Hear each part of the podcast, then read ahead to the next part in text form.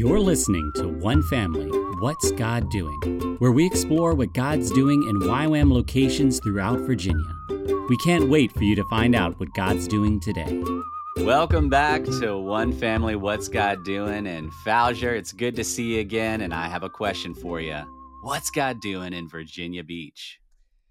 Man, first of all, thank you for this opportunity, and it's always good to share what God is doing. Well, the thing is that, as everybody knows, I think at the last time we were talking about this, we were in a time of like a season of waiting on the Lord. And we, you know, sometimes those places are not very joyful and pleasant to be in because you're just waiting for something that's unknown.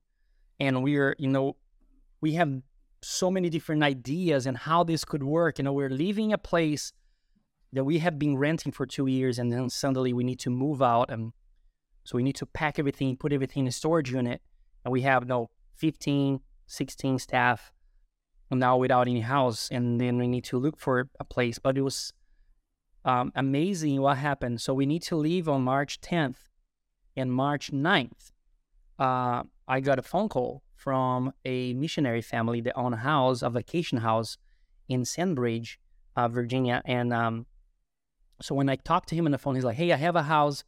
We only rent for summer. We're there right now.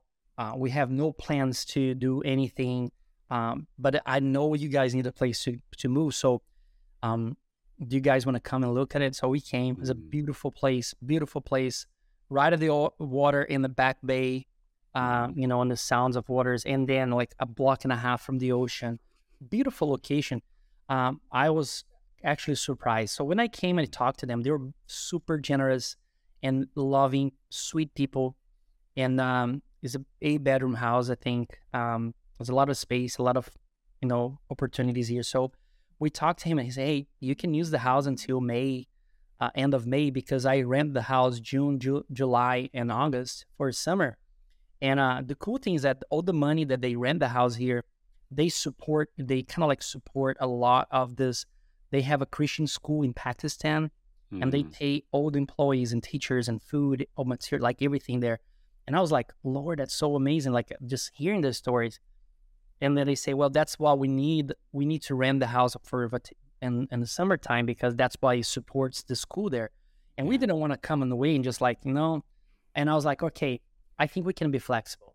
Mm-hmm. So we have this opportunity now. And on the 10th, when we move out from the house, March 10th, we just left one house and came straight into this house where we are right now. Amazing place.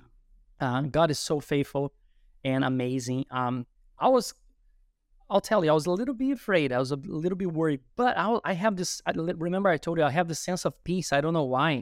I just felt like God was in control and something's going to happen. So when we went through those seasons, we went through this rough moment where some of our staff like didn't know what's gonna happen. So that kind of like that little shake, kind of like encouraged people to rethink on their call as well and say, hey, should we be staying here? Should we leave? What is next? Is this the end of it?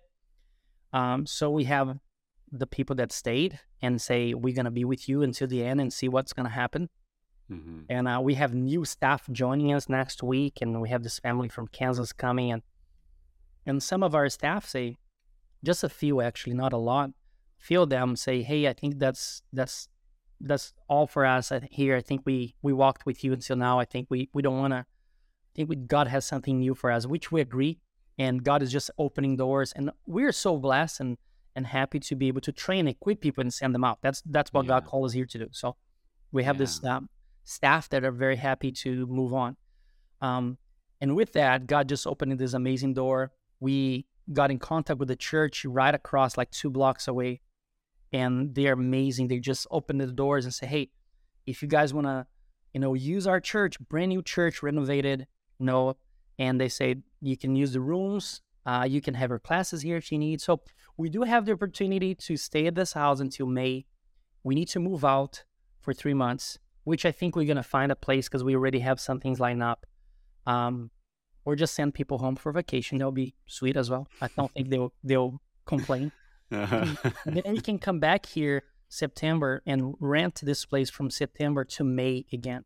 And we can run our DTSs. Our training only happens from September to May anyway. Yeah. June, July, and August, we don't. It's more like summer teams and things that we have, but we didn't have a lot last year. So I think we can survive with 3 months, out of the place, and then we can come back and set up again. Yeah. So that's what we have now. God has been so good. We're joyful. We are still looking for a permanent location. We don't want to be moving out and moving in. I think it's annoying kind of, but God gave us a word about, do what you can with what you have where you are. And we felt like this came to encourage us and this new season. But bro, I'm super excited. I'm very excited about this next season. It's exciting news that we have a roof over our head and God is just being faithful. So this is what God is doing in Virginia Beach. We're tired because we're just been doing our schedule changed completely. Like I'm telling you, bro, we live 42 minutes away from this place because this is like right at the border of North Carolina. Like, no, today they are right now, they're doing a prayer bike ride to the Bay, Back Bay Reservation Park, which is just across the border. So they're going to North Carolina right now to pray over the border of Virginia, North Carolina. And so it's a little far. So I'm tired because I need to wake up early in the morning. Yeah. We organize our lives with our kids to be this year, the school year, to be close to the other location. So all the co-op, all the after school programs, is everything around that location. Now we are like driving so much to be in that location. And on those drivings, my car broke down. My alternator's gone. I'm waiting for the replacement part to come so I can change. And then we have one car, so I'm driving back and forth. So I look tired. I am tired, but I'm excited. I'm happy. I'm content. I'm joyful and so thankful to the Lord for this new season. So man, that's really good. And it's funny, like it could have gone in so many different directions. It could have been that y'all didn't find anything. It's like, well, I guess everybody just goes somewhere and maybe we'll see you in next year, right? Like it could have gone in many different directions, but God provided a beautiful beach house that people pay thousands of dollars a week to go to, I imagine. And I'm not going to tell you how much, but but then somebody else could say, well, why didn't God just permanently give it to them right out the bat? And I think part of that is because y'all aren't being invited to comfort and stability. You're being invited into God's presence and seeking him. And as you talked, it made me think of the disciples who, when they were sent out, Jesus didn't tell them exactly what their housing was going to be. Now, he did imply that there was going to be times that they found a really good arrangement. If you find a person of peace, go in their home and stay there. But he also said that there'd be some people that wouldn't be people of peace. And he's like, go ahead and get the dust off your feet and head on. But that meant that they went into a place where lodging fell through. And yet they have to be faithful regardless of their lodging. And I love that even in this season where God's provided you something beautiful but temporary, you can still rejoice. Even though there's challenges and unknowns, you can still rejoice because God's showing himself is good. And well, how can people come alongside you all in prayer, or if somebody knows a house, or what can they do? So I think for now, to be honest with you, prayer will be, we do need to increase our monthly support individually, like for the families that live far away. It's being tiring on just, spending on gas and this stuff. So praying for finding new supporters, financially support, monthly supporters. So now I'm trying to put a group of people together that can support our family with like $30, $50 a month, is doable. And because we need to create this network of supporters that we can keep going and doing what we're doing. Mm-hmm. The other thing I think for prayer is that we do have a farmer that has this location that was not far from here, but it's kind of like halfway almost. And he's praying right now with his wife. So prayer for that will be awesome.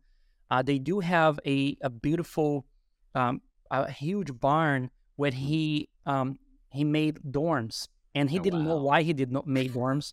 He made dorms in this barn, and there's two apartments on top, like 3 bedrooms each, and 12 dorms, kind of like college dorms in a barn, which was like a horse stalls before. Mm-hmm. So he created a new like big place kind of facility, even like an indoor synthetic like soccer indoor, you know, gym, which was like amazing place. Very well fit. Yeah. And we've been talking to them, we've been praying. We want to do what the Lord wants. We don't want to force anything. We don't want to be like, you know, needy. I'm like, oh, pity. We want the Lord to be on this. If it works, it would be amazing. That's my prayer. So financially support, monthly supporters, and that God, if God is opening this door for us for a permanent, this is going to be a permanent location where we can grow and stretch and really build or, you know, expand. That will be a very good facility because it's farmlands. And it's going to help us, you know, the training, do what we do, even better than where we are right now. For sure, this is like a postcard, you know, location where we are. But we're not looking for that. We're looking for a place where we can train, equip, and send out people. To looking in both places, luxury, yes, we can stay here, but I'm not looking for that. I'm looking for, you know, something that can function well. And the farm right now, it looks a good option.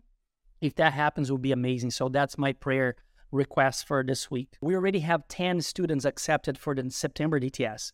So we have a list right now of 52 people trying to organize the application forms, and they sending, some people send parts of it. Some people are like, you know, sending just a little bit.